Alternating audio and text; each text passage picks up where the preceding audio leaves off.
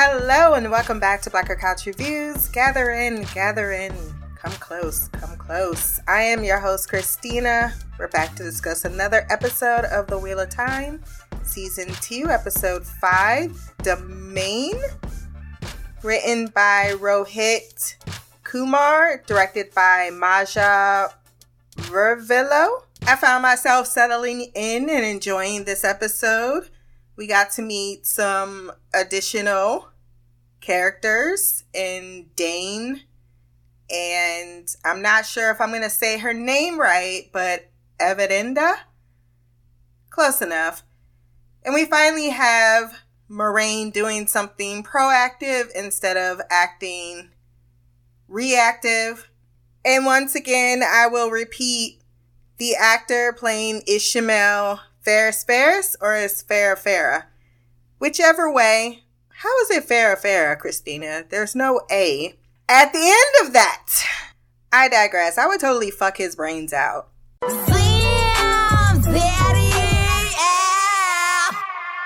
Before we jump into the recap, wherever listen to this podcast, Podbean, Stitcher, Apple Podcasts, wherever good podcasts can be found, go down to the rating section, drop some stars, leave a review. My social media will be there as well. Like, share, subscribe. If you want to send feedback for our next episode, blackgirlcouch at gmail.com, or you can leave a comment below.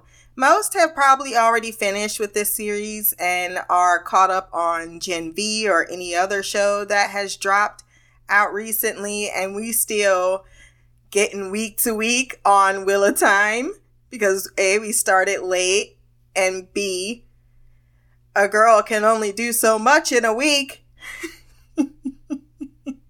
but I'm glad to see there is some engagement with the downloads on these episodes. Lady Suroth comes before High Lord Serac and must speak for herself while no, is it Serac or Serac? No, it's Serac. Because that's why I put the A there instead of the E. Has the benefit of using his own mouthpiece showing the power dynamic because she usually got Aelwyn speaking for her. He's like, nah, uh, uh. In this court, you open your own lips and explain yourself. She disobeyed an order, choosing to invade the village despite its supposed gains anyone else knowing they in trouble would try to humble themselves, but she gon' say, perhaps my lord, you made a mistake. Did you see Ishamael's look?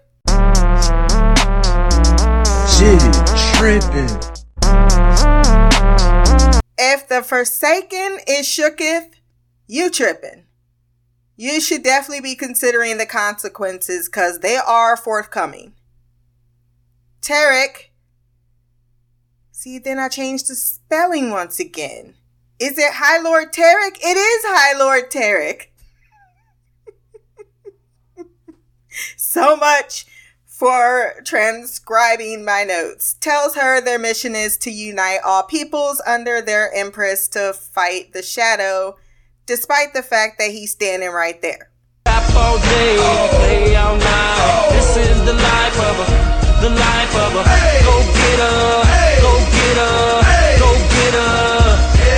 This is an interesting plot twist. Tarek is the one that can channel, right? Because they was talking about him in the tower. So he actually has the same goals as Logain did of being the dragon reborn or yeah, he did declare himself the new dragon reborn, right? and trying to fight the dark one, but they're on different sides of the same coin, and the actual poison in the well is weaving its way through, choosing the course of action they think they're taking for a triumph when really it's for a failure. That's uh that's pretty insidious of my man's. He doesn't believe they can hold the village rightly. They took as it is too far beyond their resources. She is banished from court until she is once again presentable, and we didn't know what that meant until he told her to kneel. She gonna look at Ishamael. You shouldn't have been talking shit. I get that it was his idea and he ain't speaking up for her, but he probably coached her through what she needed to say and she went off script. Don't look at me now to save your ass. Get down on the fucking ground and kneel. Once she does, her nails are clipped off and she is escorted to her chambers. And since everybody gasped and looked away, I'm guessing that's like being banished. I mean, that's not just being banished from court, but that's like being dishonored, like you're lower in status. And it take them a long ass time to grow them damn nails. So that's how long she can come back. That's like decades. She gonna be in her grave before she get them nails back to that side.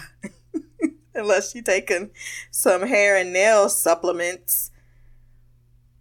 Padan Fain shows up all cocky to present the horn of Valere, making sure Ishamael stays in Tarek's good graces. We haven't seen much of Padan Fain other than him smiling and being like a jester a bit. Is he supposed to be a big deal? Because if he is, I don't feel it and never have. Rand and Moiraine run from Lanfear through the forest at night, having to kill one horse so that Lanfear can't follow. The poor horse stable woman, she was just doing her job. At least Moiraine took her with him, but it wasn't for altruistic reasons. Definitely not to save her life. A nosy motherfucker learns sometimes it's better to keep it moving. And not only does Lanfear find new transportation, but now knows where the road leads, which is Tar Valon. So they're heading to the White Tower. Or at least that's what she wants her to believe. Perrin, I think she they were heading to the White Tower because when she went to her sister, she said we need new horses. So where was you gonna go? There's not many places you can go. At this point, you need to put your cards on the table and beg for mercy. right? Perrin asks when his eyes will change, and Elyas hopes soon, as human eyes are useless, just like humans in general telling him the only thing he misses from interacting with society is beer. He never lacks companionship, and neither does Perrin going forward. Their little bond is broken, though, when Perrin realizes he only backtracked him to the village where all of his people got fucked up. So they have not been following the caravan. Elyas tells Perrin, Those people are not your people your Two Rivers people are not your people, and even your wife isn't your people. They're not a part of your pack. When Perrin threatens Elyas, the wolves come out in defense. Get tactical, Marines! I thought they would follow Perrin, but I suppose they don't know him like that. They're like, uh uh we may have a bond bond, but we we've been in the muck with Eli over here. He tells him he is going after his friends. What did he mean when he said your wife wasn't your wife? Is that to indicate he's supposed to be liking this Ava? That's what I'm to call her going forth. Because I'm not to say that whole ass name. It's just not to happen. Not properly. Moiraine releases the horses with the stable master to continue to Tar Valon, hoping that will give Lanfear a couple of days off their trail if they're lucky. She reveals just how badly she fucked up at the Eye of the World to Rand, and that if all of the Forsaken are released, then they have no hope of the last battle. It makes me wonder why Ishamael hasn't released the others, and I'm glad that they addressed that in this episode because it's natural thinking and then payoff. That's the sign of good writing. also, it kind of sounds like the last battle is supposed to be in Falme. That's not about to pop off like last season because that's the one problem I do have, even though they've it much better in this season than that last season, is things don't sit. They don't, um, what's the word? Simmer. They just go from plot point to plot point to plot point, And we don't get a lot of the massaging of some of these storylines for them to feel like I'm not sure how much I'm supposed to be fearing right now because the last battle sounds like something that's six seasons down, not something that would happen in season two. So maybe there's something that happens in Found, but it's not the last battle. I just feel like they're they're rushing through a lot of things that could be slowed down to enjoy them better, to flesh them out. But maybe that's just the time period they've been given. They've already been greenlit for season 3, which is what I was telling Mimi is I kind of wonder if they're going to get past season 3. Prime is a little bit more lenient when it comes to the investment in their shows, and they've been doing very successful on their platform.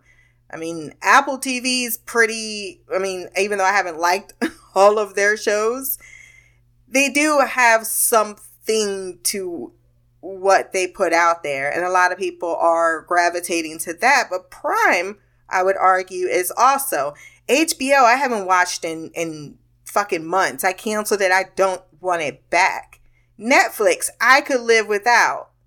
I've been looking at my daughter like I really get one show every couple of months from Netflix. And then they keep inching every couple of months that price for one fucking single screen. If you had two screens, I mean, I'm pretty much paying a cable bill. So if you're not providing consistent good content, then you're really not worth it. And the fact that Prime comes with the the two day shipping. I mean, honestly. That's probably one of the better deals that you're going to get out there. Fuck the whole Hulu, Disney Plus. I don't even watch Disney Plus. I'm so glad. I have Hulu. I like Hulu a lot too because there is something you can find. Like there's always something in my cart in which I will never get around to because it's going to take me 49 years to watch Bleach. Cyborg aside, let's get back to the episode. Perrin is chased down by Hopper, who is so cute and shown that he needs to go back to the village since his friend Uno isn't buried. Now fuck that bitch. Fuck that bitch. Fuck that bitch. Fuck that bitch. Perrin tells him to stay. Clearly, he's a better motivation speaker than Elyas is. Because they both wanted him to go back to the town my guess is to rescue this Ale, uh, Ava, and meet his possible future wife to lead Perrin on his journey and not to follow the caravan. I love how, even though that seems like it's going to happen anyway, they're on this, or maybe maybe Hopper just broke away and was like, "Look, look, I no no they had the same plan. I can't I can't think that they did not. While trying to get Uno, he is warned about the noise that he would make if he uses that big object to break a metal cage and that he needed to be told that sometimes makes me wonder about Perrin before being warned away from her cage by Dain because she's vicious. Dain invites him to the inn since there's a curfew and they can't let him leave, and he will show him where he can get a room for the night. He points out that he's from the Two Rivers because apparently, if you're from the Two Rivers, you're super recognizable. When he asks what she did, Dain vaguely states she was at the wrong place at the wrong time before Perrin realizes he's dealing with the zealot White Cloaks. I wonder why he hid his white cloak status. Is that supposed to indicate something a little bit different about Dain? Because there's a few indicators, so to speak, that he may not be a absolutely terrible human being. Despite all her puffing, it turns out that Lady Suroth was wrong because the White Cloaks have already driven out the as they call them, the strangers, the Seanchan people. Valda, the peppered hair one, chides Dain for offering the ale water, though he believes one can get more answers when you kill them with kindness versus your method, which just kills them. The innkeeper said the oath people were easier to deal with because his dog like parents. So I feel you're trustworthy enough. And he also knew the name of the last innkeeper who went chasing the caravan so that she could find her daughter, which was one of the ones that were taken. Lanfear discovers Moiraine's deception, surprised by her ruthlessness in using the stable woman, who has her mouth stitched shut. Guess that's better than death? Someone can get, you know, some stitches, or not stitches, some scissors, unstitch your mouth, you know. Pointing out that Rand is still young, something she has to recall because he was described like a lost puppy looking for a master to follow, which is why the dark is so keen to exploit him. And also is a good indication my ball my boy need to grow some balls. Verin goes to the Browns to look for information, meeting up with her friends Yasaka and Naomi. Liandrin is escorting her captives through the ways. Upon seeing Nynaeve awake, she tells her, Don't try anything because you're concealed and bound. And of course, Nynaeve is stupid and does so anyway. She doesn't understand how she broke the three oaths by attacking them, but Liandrin points out she's broken more than that.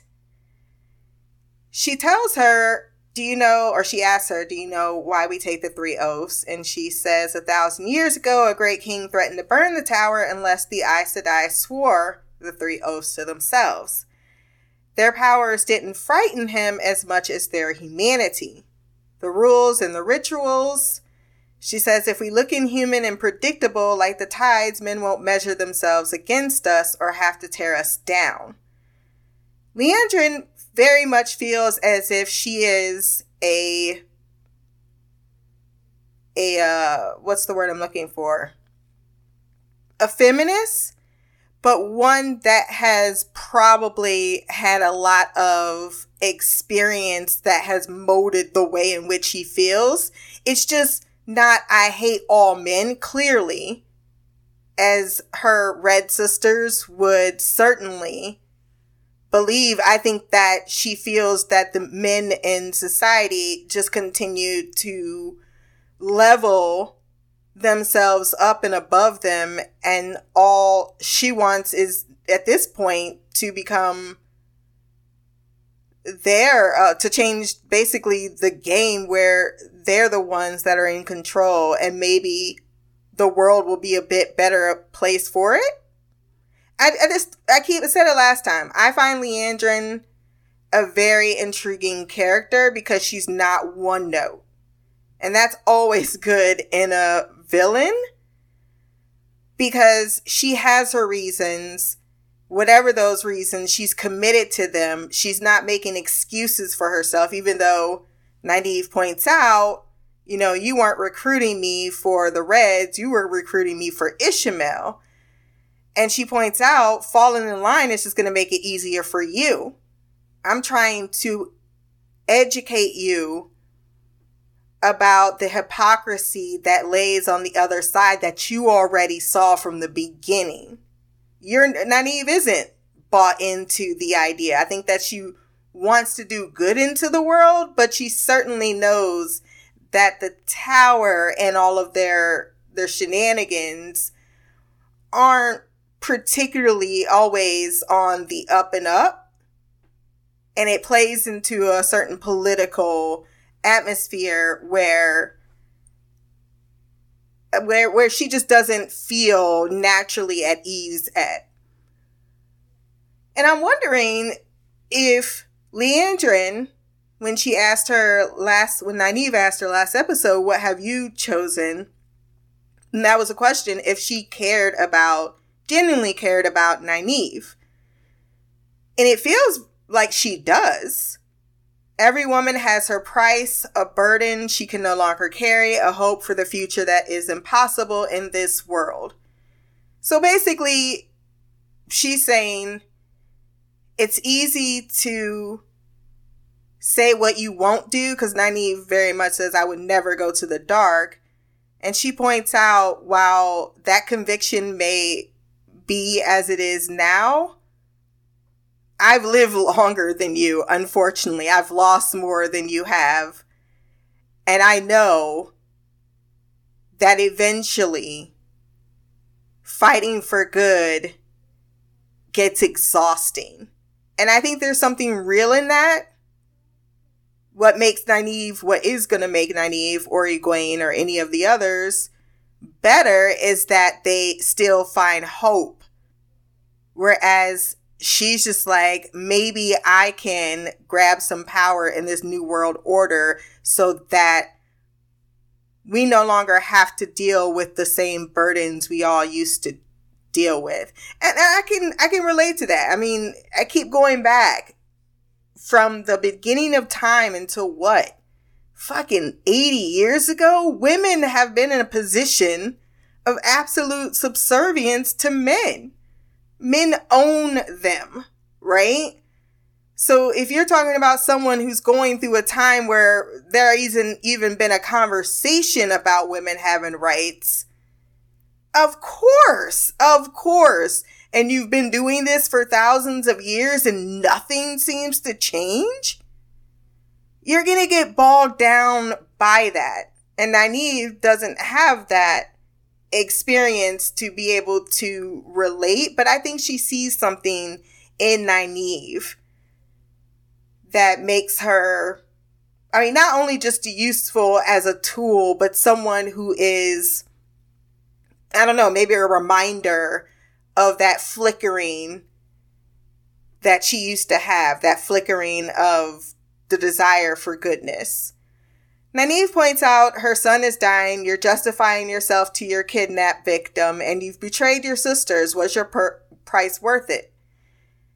And Liandrin almost feels as if she's wondering it herself, not for I regret reasons, more so than will it actually come to.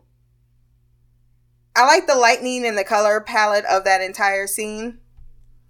Turns out it was Ishamael's idea to go to the village once Elwin is dismissed and he's alone with Lady Baldhead seriously, she looked like she had one of those cone heads with a little bit of hair weaved through. She is uh, punished for his crime. His desires are his own. He wanted to go there not only for Leol, but mainly for Perrin. And her inability to control her temper is why she lost her position, so don't put that shit on me. She wants to kill Tarak and be done with it but it will put the empire in civil war, something he isn't keen to happen. Because united, we need to stand or we'll just be exploited by our differences. Saraf really can't take a hint when she tells Ishamael she has all that he wants, and while he may be chosen, he is not of the blood. I know why you swore your oaths, ma'am, to the dark. I forget myself, my lord. Temper's the one thing you can't get rid of by losing it. It seems those oaths are very serious, and that's the second person in this episode where he told him, Look, you can fuck with me all you want to, but I'm the only person that can give you what you want. He tells her her gift will be arriving shortly and that the last battle is to soon occur in Falme. That's why I was thrown off. Like, uh, what?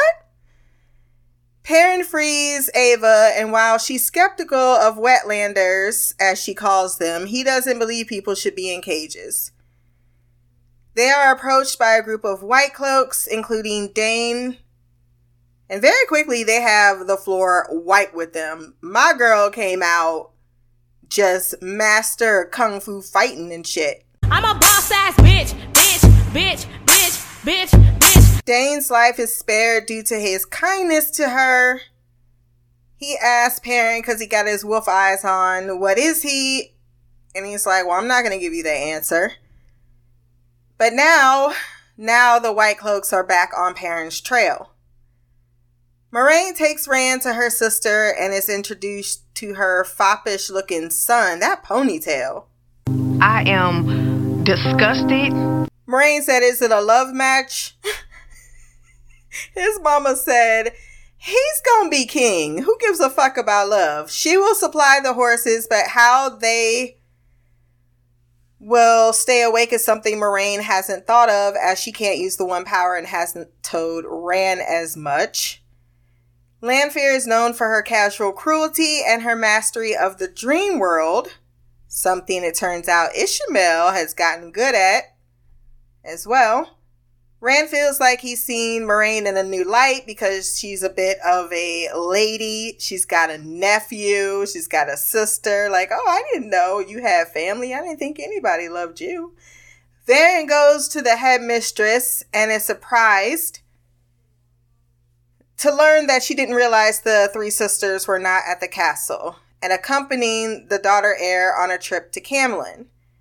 She then asks for a book Meditations of the Kindling Flame, which is in her room. She did uh, look into her notes and saw that they were were written out for the day, but she clearly didn't recall writing that, even though it's her handwriting. Yasika, who I know from the now canceled Peripheral, investigates and shows Verin a tremor in the notation about the girls. She thinks Verin a compulsion spell was used, which would mean that the Black Ajah exists. My guess these are sisters sworn to the dark. Considering that it almost felt as if, I don't know if it was purple or black, it felt more purplish than black, but Liandrin certainly was not donning her red. They search for who has gone and left the castle the last few days. Liandrin brings the girls to Lady Suroth, and the two absolutely hate each other. As I was trying to say earlier with Tarek, it's nice to see other players on the board that have differing ideas too that may make for some interesting alliances going forward because in the scene not only is Liandrin upset she didn't get to meet Ishamael as if she's only a servant to him, but Lady Suroth points out that he has more important things to do but meet his dog. Lick, lick, lick my balls! yeah! So the bullying definitely goes downhill. Liandra believes what she does to these women is an abomination and disrespectful to the one power. Interesting that she has a line, but everyone does. Enemies, yes, but slaves, nope. Nope, nope, nope. That's not something she wants in the future, and she very much intends to counter Seraph, even though they both work for the same master. Seraph's uh, myth, uh, myth, what's the word I'm looking for? Her mission. She believes in the one power so much, no one should wield it but by accident of birth or by accident of birth. Mary looks a lot like Liandrin, and am I supposed to make a correlation there? Sul'dam, the people with the the black stripes on their face, they train and earn the right to use the power, unlike the Aes Sedai she feels, who are unworthy. She believes one day their master will allow all to be uh, leashed, and she hopes to be the one to leash Liandrin. Liandrin also believes that one day our master will certainly have a change of heart, and that you'll be the one kneeling before her. Then says if you last that long, her last actions being to release Nynaeve's ropes. And seeing that interaction, we can understand why. Like, I'm doing what I'm supposed to do. I'm doing what I promised I would do. Once I put them in your care and you lose them, that's on you. They ain't on me. And since she adamantly doesn't believe in having them slaved in such a way, she allows them to get away. Egwene, you have power. Right? Right. Why rely on Nynaeve to do something? And bitch, why can't you never do a damn thing, Nynaeve?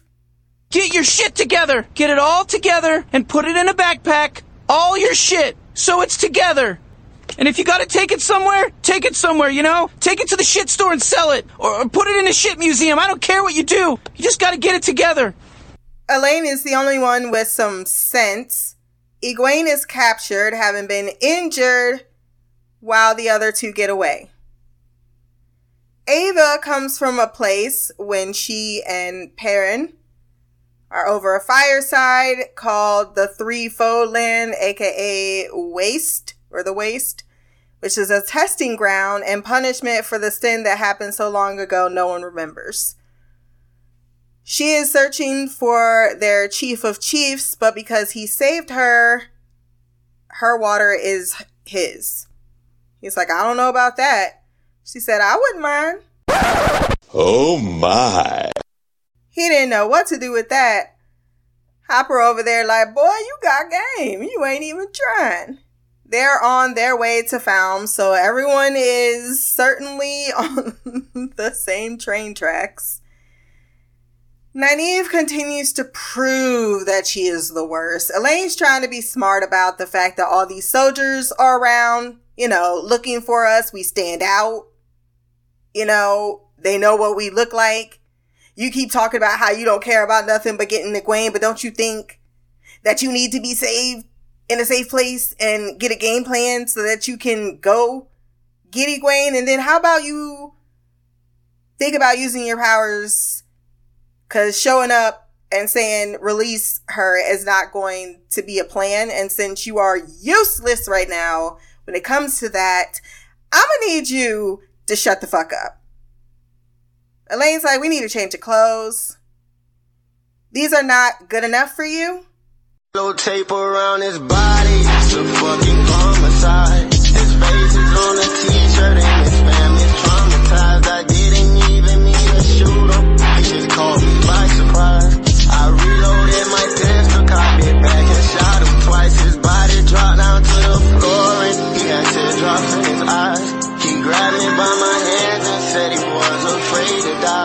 I told him it's too late, my friend, it's time to say goodbye. I love the actress, but the character Nynaeve is someone I'll be wanting to get my hands on sometimes. How are you possibly called a wisdom, but you don't do anything wise? And why you hating on Elayne, like since you met her? And I mean, barely even met her. Honestly, when that black dude knocked her out, I was like, thank you. Someone handle this child. Despite Liandrin having proof of her journey when she gets back to the tower, when she talks to Verin, she plays her part acting alarmed at the girls being missing, but Verin didn't look like she was fooled. Anvaere comes to see her sister, helping her wash off the blood, even though she left on the bloody um, shirt. I'm like, um, how about that just come off and you put a new one on? she knows she won't reveal why she's covered in blood or what Rand has to do with anything, but she knows her sister always has a plan. And right now, girl, you look like you're stumbling in the dark. She admits that she is placing everyone here in danger. You shouldn't have come. Well, I tried to stay away from 20 years and you were bitter about that too. She is unclear if she can protect Rand from what is coming after him. Her sister says a very smart person used to ask me or give me this advice of is it true? Is it true that Rand needs your protection? And I'm like, no, because he's the dragon reborn. You don't need to protect that man. You just need to train him. But I think Mimi said he can't be trained by another, by a woman. He has to be trained by a man. Yeah, so why hasn't she just taken it back to Logain? He is much stronger than you, considering you ain't got no powers. This advice allows Moiraine to come up with an actual plan, and it involves staying. Barthanes definitely loves his aunt and is happy she is here, even temporarily. But did he have a look when he heard that that uh ran was Rand. Ishamael, that white shirt looking just mm, looks like he's having a fantasy dream about Rand, but it's only Lanfear pretending to be Rand. I know the actor in this scene had to been like, "What have we got going on today here? We're all in white. It's all. I mean, this definitely gave so many vibes. So many, so many vibes." and they were certainly sexual. Lanfear reveals that she's just in Ishamael's dreams, waiting for Rand to fall asleep. Ishamael knew it was her, as subtlety is not her style. He says, People blame us for breaking the world, but they didn't bother to pick up the pieces. 3,000 years of sword and queens, and they ain't done a damn thing. Ain't it the truth? They toast to the future, where their lord wins. He knows her act has been caught out, and she is upset that he let Moiraine live, but he tells her an Aes Sedai dead is a useless Aes Sedai. Whereas desperation opens up interesting choices as it did for her. She talks of betraying him, and he says, Will you? Obviously. We get a reason why the Great Lord only speaks to Ishamael. Mo- Moghedien? Is that his name? Is insane. Graendal's a vain idiot, and the boys couldn't execute a plan even under compulsion. He has their seals in the room. They seem as if they're friendly, but like friendly in a I will never trust you, you never trust me, but that's just why we're bad guys because we are never trustworthy of each other. But when he stepped up and was like, Will you? That's another moment where that flicker of danger is like, Yeah, he might actually fucking murk me right now. I'm gonna shut the fuck up. He believes in the dark. He is an absolute true believer.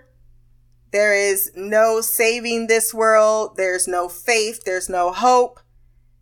He believes in when the will itself will stop. She asks, Why release me then? And he knows what she wants, which is Rand, or who Rand used to be, and who she wants to mold him into, which is what he was in his previous life. He is softer and less arrogant than his predecessor as they turn around and access him. I mean, that was that was the scene where I was like, okay, um, it's getting a little hot in here. The girls he thinks has uh he has under control because one who fears her power and the other one craves it. Mat was born Ishamael's, and Perrin will soon be more wolf than man, so fall at his feet too. Once Rand sees all of his friends lost, he will break. Ishamael is summoned by Tarek Tarak. I probably fucked that name up 20 times in this episode. Who wonders where he came from. A Westlander has never set foot on these shores. Is that to mean like people from Europe? And he seems to have read the omens that led them to starting to uh, go on this mission of theirs. But he demurs about the queen, which I don't think we've met. And only asks that he receive Lady Suroth's gift in good faith. That is when Egwene is brought forth, collared, and told to be tamed. Nynaeve and Elayne wake to find themselves with a yellow Ajah named Ryma and her warder, warning them about the Seanchan and what they do to women who can channel. Moiraine retrieves Rand and points out she hasn't Lanfear hurt him and that they don't have to leave. Maybe he can basically go to her once he falls asleep to find out what Ishamael is up to. Because while things are scattered about the before times, she knows that Lanfear loved the Dragon Reborn and he loved her then left her for his wife.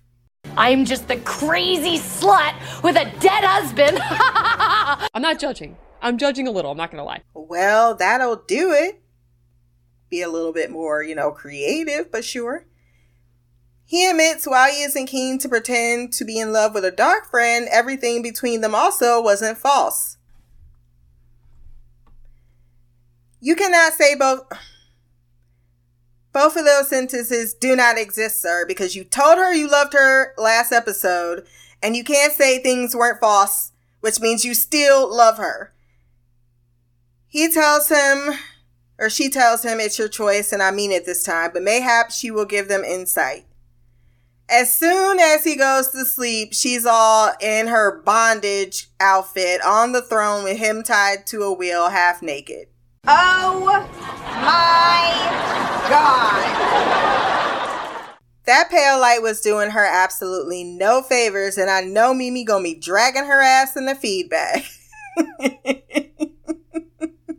just think they're being overly gratuitous with the, you know, the sexy dark kitten type of, you know, he's into the dark now, he's being seduced. I get all of those things. They're components. But I honestly just watched a 52 year old woman. By the way, Mimi, she is old, younger than us. Uh, in in the fall of the House of Usher, who was able to do it in a manner that was sexy, but also, you know, far more uh, menacing. And she doesn't come off menacing. She comes off very much as if she's a cuckold woman and now has this um vendetta that no one is going to have him but me. And that just feels kind of weak sauce in the motive department. I think it's a cool thing to be able to f- mess with people's dreams. But other than that we wouldn't haven't seen the effectiveness of that so maybe there'll be something in the future that gives us that but i i could have i could have thought of a lot more things you could have brought rand to have a conversation with than this I gave this episode an 8.8 out of 10. I still enjoyed it a lot. I do like our new characters. It's weird that a different actor is voicing Tarek than the actor that's playing him. And I don't know these things if it wasn't for X Ray, which is the greatest thing invented. I love you. Everyone else needs to jump on that shit. And let's hop into the mailbag where we have feedback.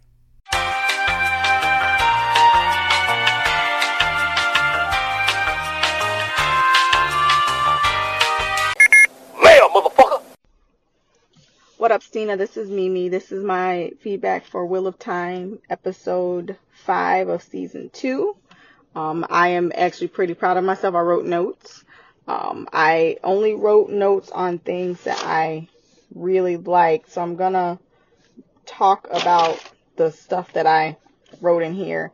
Um, I really like this episode, but I think my favorite storyline thus far is Perrin's. And in the book, he was my favorite storyline too. Well, once he split up with Egwene, um, I I enjoyed his storyline the most. So I'm glad that we are finally um, divulging into that. Before I talk about Perrin's storyline, let me. I forgot to tell you how I've been feeling about Egwene last episode.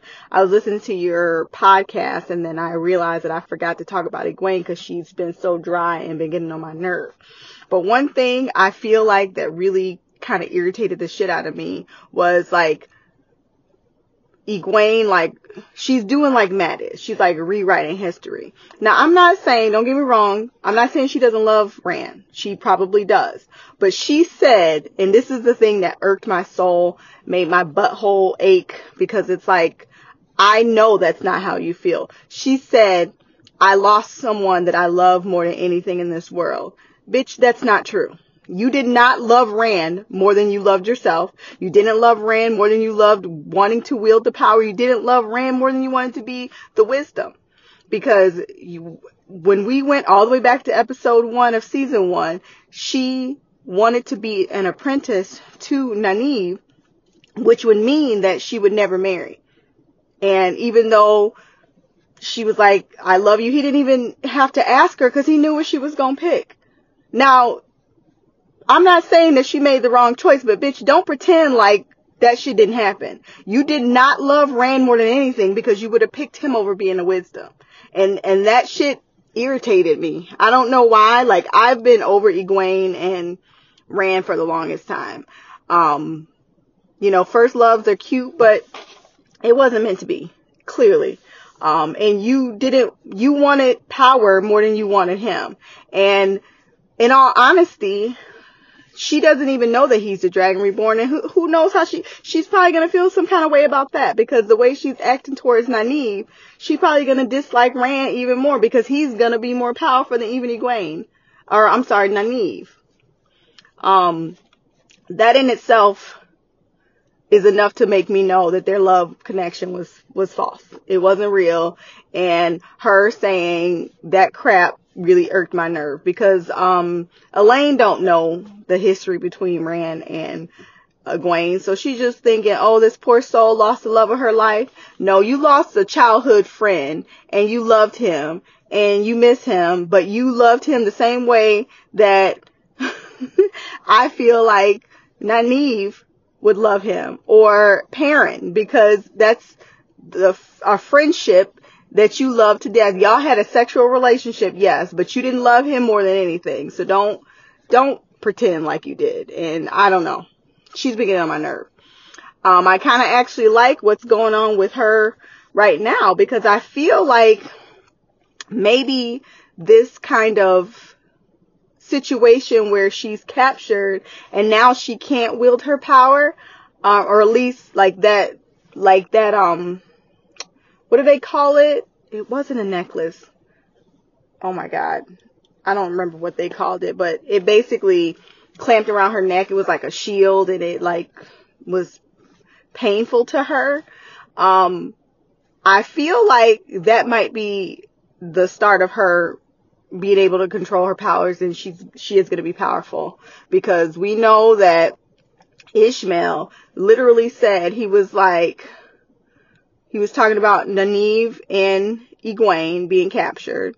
Because like they apparently belong to him and Mat was always his and uh Perrin will be more wolf than man soon and Rand will be, join them. So he clearly like all of them are linked for some reason not quite sure. I'm very interested to see how, but they're they're all part of Ishamael and the Dragon Reborn's plan. It's very interesting, but I I think that Egwene being captured might be the beginning of her story because I do appreciate her like fighting to like Nynaeve was straight up useless when they were running. Like the whole that whole scene when she was like yelling at Elayne like, this is not the time. Whatever feelings you have towards her, like anger, mad, or jealousy, whatever it is, like, girl, stop that right now. She, she clearly knows where you are. She's giving you valuable information. I know that you're smart. Stop acting like a bitch and listen. Like, granted, they ended up being captured by a warder who saw that they needed help. But it could have easily been the other way around. And Nynaeve was not being helpful. Elayne was like, you need to calm down because you're going to get us fucking killed. She was not wrong. But she didn't have any power. Elayne is the one that used her power first. And Egwene is the one that used, I don't know how she got captured when she was the one that started running first.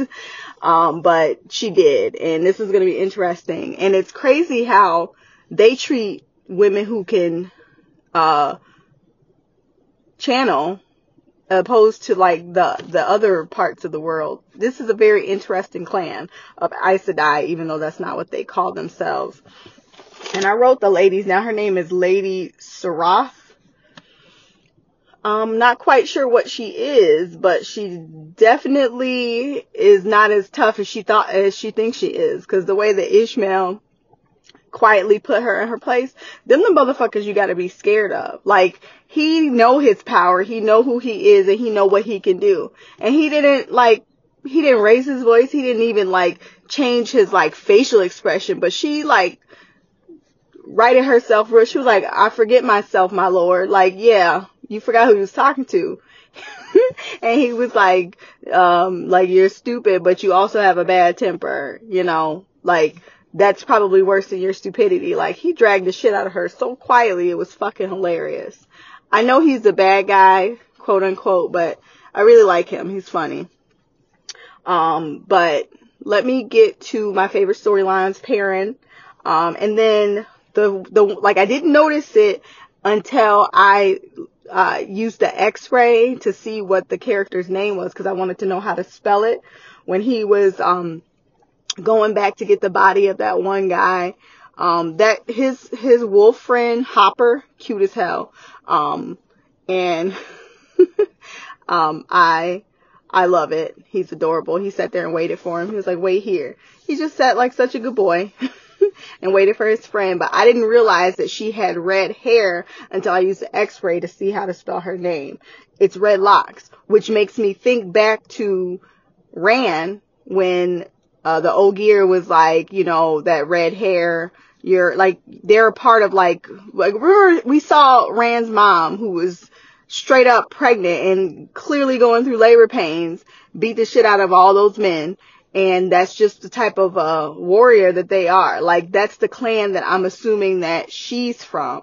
And then in the last episode of season, I think it was the last episode of season one, that one guy who was caged and he had the red hair and they like, like they're not supposed to show their face or some shit like that. And they like ripped his thing off and like killed him. Um, like he wasn't, he wasn't like hunting them, but they killed him anyway. Like I remember all of that. That guy had red hair too. Um, so I'm thinking that this girl, and I don't know how to say her name. I'm just gonna call her Evie. Avie. It's, it's, it's spelled A-V-I-E-N-D-H-A. I'm gonna call her Avie because I honestly don't know how to say her name and I'm not gonna be struggling through it this entire, um, feedback. Um, but that fight scene with her and Perrin was absolutely amazing. When she was like, do you like to dance? Like he like pushed her behind him and the way she laughed was so funny. I was like, oh my god, she about to be a boss bitch. And I was singing the whole time, she a boss stats bitch, bitch, bitch. That's all I could sing during that fight scene because she was fucking him hoes up and he was like, come at her all together or you're, you're done for. Y'all was done for anyway. And I don't even think he understood how done for they were because she messed him up. And Perrin wasn't bad either when he picked up that axe and he was like, uh-uh. It was very, it paralleled the fight scene between the Trollocs when Perrin and his wife were fighting them and he accidentally killed her. All of that was very, I don't know if they meant to do that, but I got that kind of parallel and it was, it was a vibe. I enjoyed it. Um, I also liked the scene where, you know, she was explaining herself, like where she's from. I watched that scene several times trying to, trying to absorb the information. Um, and it, I, ha, I don't think I've gotten there in the book yet. That must be in the second book because Perrin hasn't met anybody but Elijah. That's not his name. Eli, Ellie. Mm. I can't, I don't know why I can't remember this man's name. I know it starts with an E. Um, doesn't matter.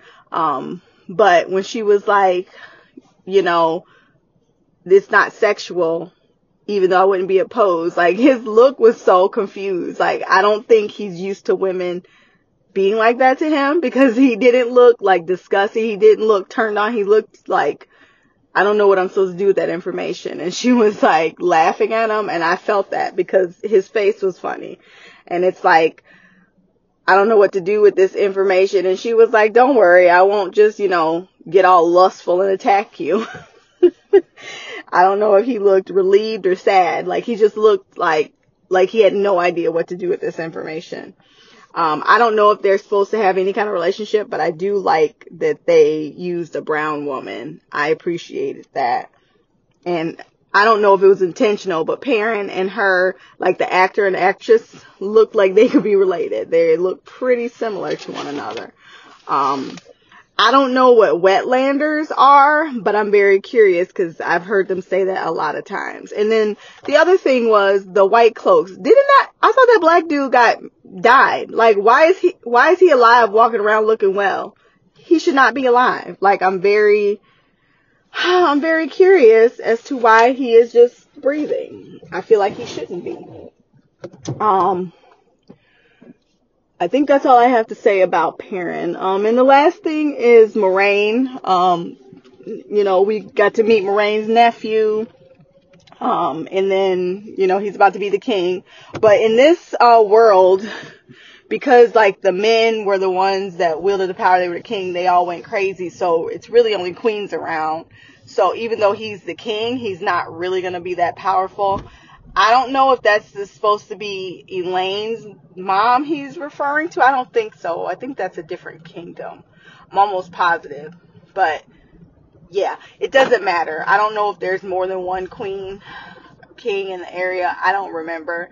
Um, so that'll be interesting to see. And they're going to stay. And it looks like Rand decided to just go to sleep. I, I thought it was very interesting that she can get people in their dreams. I, I didn't even I didn't even realize that it, it seems like she could have easily manipulated Rand. So maybe she really does want him to love her. Um, so she can be the the winner of the the breakup.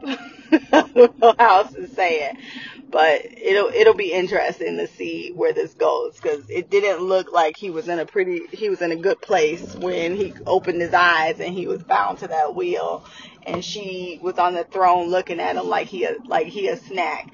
I don't know. I don't know where her powers are. I don't know where her end game is, but the way she killed that dude on the horse and the way she sewed that lady's mouth shut instead of just killing her, like she's clearly very very vengeful and petty. So I don't know. I don't know how this is gonna go. I don't think she's gonna kill Rand, but she might torture him. So we'll see how that goes. Um, I'm interested to see what Mat's up to because he's so with his running away punk ass. I don't know because when Ishamael said Mat has always been mine, I was like, oh hell he need to do better because the dark side already claimed him. Like they don't even think they need to do no work. Like that in itself is crazy to me. Like he basically said, "You are my side already. I don't even have to try to get you to cross over because you already on the dark side." That's that's fucked up. Um, I'm very interested to see what's gonna happen with Nynaeve and um, Elayne now that they are with the Aes Sedai, the Black Lady Aes Sedai um, and then, you know, Liandrin, I wasn't sure that she was evil. Um, and I still don't feel like she is. I don't know that I I feel like her reasoning for doing what she's doing is trying to do the right thing, but also, I don't know, because we know Moiraine is determined to be with, um, the Dragon Reborn, which is Rand. And we don't know if Rand is going to turn bad or not, but Moiraine is going to be with him anyway. So, um, Liandrin is with Ishamael, who also wants the Dragon Reborn. So, like, I feel like this is one of those things where evil is a p- point of view. Like, yes, Liandrin chose the dark one or any like that, but also I don't know, like what she said to Lady Saraf, like, you know, I, you know, what you do to, to these women is an abomination or something like that. And she was like, um, you know, you're gonna kneel to me. And then she, it looked like she woke up Nynaeve and all of them. And then they were able to run. So I don't know. Um, I guess she's toeing the line is what I want to say. I, I can't say that she's absolutely 100% wrong because I really don't even understand what the hell they're even trying to do. I know it's supposed to be dark and, and light, you know, Dragon Reborn being like he broke the world the last time and this time he's supposed to fix it. But you know, they always say like someone like you're all you're you're someone's villain. Like it's just being a villain is based off perspective. So I think at this point, we can say that Leandra made some really messed up decisions and like you know especially like we got that one lady who is going through the castle trying to figure things out. Um and that storyline in itself was really interesting. Um but we don't know what her motives are yet. And she hasn't said anything. So i'm just I'm just interested to see where this goes. Um, I am gonna end it here. I have a whole lot more to say, but I'm, we're already pushing past 16 minutes, so I'm gonna end it here. Until next time, love, peace, hair grease, and black girl magic. Queen of the couch, Mimi out. That was Queen Mimi with her thoughts on the episode. I forgot you mentioned this in your Gen, Gen V feedback about how you're like, man, we really ain't adhering to that 10 minute rule. I've let that go now that I've edited out the background music, it's just editing in general is much easier. And and your family, so why not? I'm not being indoctrined with a whole bunch of feedback either. So it's not like if I had 10, 10 emails to go through, I'd feel more compelled to be like, oh gosh, we must cut down to the 10 minutes. But no, that's not happening. And it's okay. um, it allows for for a much longer conversation. And sometimes, like last week, I'm like, man, I didn't get her in uh, her feelings on uh, Gwen and that whole situation. And it probably was because you were like, oh, this is too long already. So I'm not saying pop up with a 26 minute damn feedback, but uh, I'm I'm pretty used to the 15 to 16 to 17 minute mark in which you uh, uh, you usually hit. As far as your thoughts and opinions, you had a lot of good ones uh, in regards to some of the things that I just did, forgot about, didn't put together, like about Rand's people. Like I forgot all about that first scene uh, in this, and I usually remember season one, but I think I think I've said it before. I was very underwhelmed by season one. It didn't leave me with an exciting feeling. So I probably forgot about a lot of the things that are supposed to be important. But I do remember the sword. That was supposed to be a big deal too. I feel as if Rand's storyline could have went a lot further than it did in the first couple of episodes this season, particularly in why Logain hasn't been doing anything to train him. She wanted to be a wisdom, Nynaeve, going back to her. Um, not Nynaeve, Egwene, like you said. And she very much craves power. Maybe he was the only man she was ever gonna love, which is why she felt I loved him more than anything, but I'm also with you. I honestly feel as if you need to move on from that idolization of a past relation. But I guess no, the Aes Sedai aren't told they can't date. It's not like being a wisdom. If anything, they're allowed to have lovers and children and so on and so forth uh, without too much repercussion, other than they could be used against them and that they'll die before you will. but yeah, I do feel as if Egwene hasn't hit a a turning point, but she's at the cusp of one. And I think her being under this uh this new Sation Sation Sation people is gonna be the thing she needs to deep down find herself. Like when Nynaeve died, that's when she's motivated or she thought she died to utilize her own power and to find her own strength. And if she's supposed to be not as powerful as Nynaeve, but a powerful sister in her own right than most others, along with Elayne, then I mean they're clearly picking these to be their their best and brightest to fight the dark because everyone apparently in the tower just ain't shit, which is why I'm with Liandrin Cause I'm like, if you need, if you're saying that the best the tower has to offer is these untrained, um, women, then what have y'all been doing all these years? Um, as far as Nynaeve goes, I wish she would just be more of a human being. Just, you know, I can understand if her and her power, she fears it. That's that's fine. Like if she's having a block after everything that she did last season, I can see why the show would want to put her on the back burner because they don't want to over superpower and they want to give everyone else a chance to shine. I'm cool with that. I, I even I'm get mad at her because she never uses it, but if it's a book plot point, like I said, that's just what it is. And I can move on as far as I have to accept that, if not like it. But the fact that she's also just a, a, a huge asshole is also another big factor and her bullheadedness and it doesn't jive with it's almost like if you're not from two rivers then i ain't got nothing for you if you're not my people, you ain't my people. And that's not something I want to see in my protagonists. If you really care about everyone, maybe you should start acting like that. And like I said, for you to have been the wisdom beforehand, you had chose you were chosen for that role for a reason.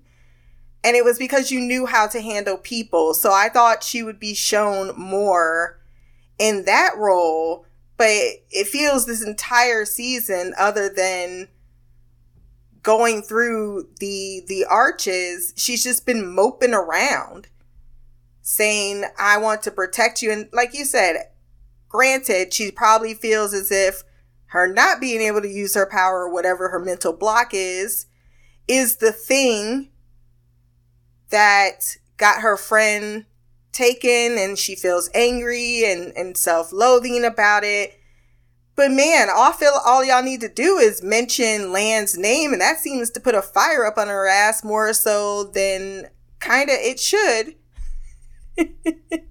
Considering your family you've known longer. Right? Y'all should just whisper, Lan's in danger. Whoosh, power, mental block gone. Uh, I will say Ava and Perrin did feel related. That's why I was like a little thrown off when she threw that out there. I was like, oh, okay. Maybe y'all two are going to be a thing, but you do look very similar, like y'all related. I do feel like there's a third side forming, if not actively working together.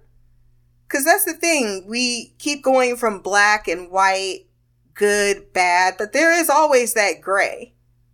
And most of us honestly should live in the gray or probably in the gray. Right? But nobody's ever really 100% good. Everyone's told a lie. Everyone's done a deception. Maybe not to a whole degree, but if you tell her she look good in them jeans and she don't, and you let her go outside like that, your ass was not the friend you could have been. We learn, we grow. That's what we do as people. Um, and we make mistakes along the way. So yeah, I like the idea of an emerging other side. That's always why I like Leanne. She's like, yeah, well, it's not all peaches and cream over here either.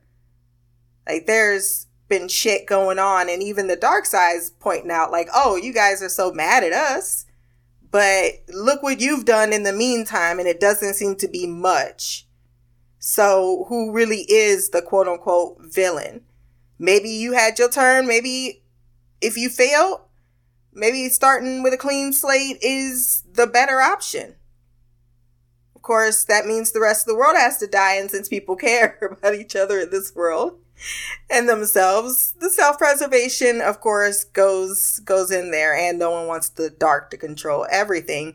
But still, if you can use the dark to find the gray. Maybe some people are trying to do that. Like, I'm not falling all the way into your plans, but if you can help me closer to my goal, you're certainly doing more so than this tower. And that is where I am going to end it. If you want to send feedback, blackgirlcouch at gmail.com, or you can leave a comment below. My social media will be there as well. Like, share, subscribe. Until the next time, peace, hair grease, and blacker magic.